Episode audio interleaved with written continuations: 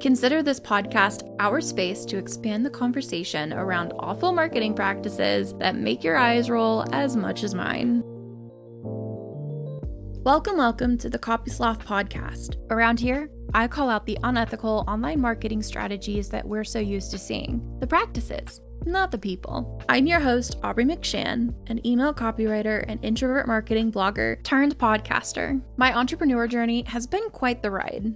More like a roller coaster, if I'm going to be honest. When I got laid off at my corporate job in 2020, I really had to figure out ways to ball on a bootstrap. After two years of being my own boss, I decided to give corporate another shot. Today, I'm both entrepreneur and SEO content strategist at a multi million dollar e commerce retailer. Consider this podcast our space to expand the conversation around awful marketing practices that make your eyes roll as much as mine. I'm talking all about the dude bro gimmicks, girl girl boss shame, anti corporate insults from entrepreneurs, commercial cults, toxic positivity, and hustle culture. All of that and so much more. But first, what is ethical marketing?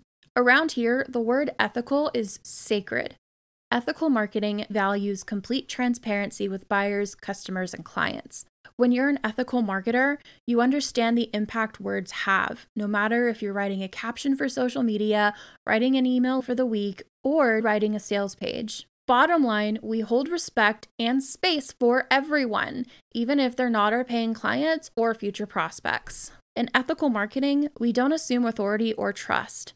We earn it. Frankly, ethics should have always mattered. Not everyone intentionally uses those slimy strategies and tricky tactics, but let's be honest, most of us have used it at one time or another. We've almost been conditioned to expect it as a standard. So let's dismantle all of that and rebuild online marketing together, one blog post, YouTube video, email sequence, or podcast episode at a time. Stick with me and let's inject the ethical back into your marketing strategy.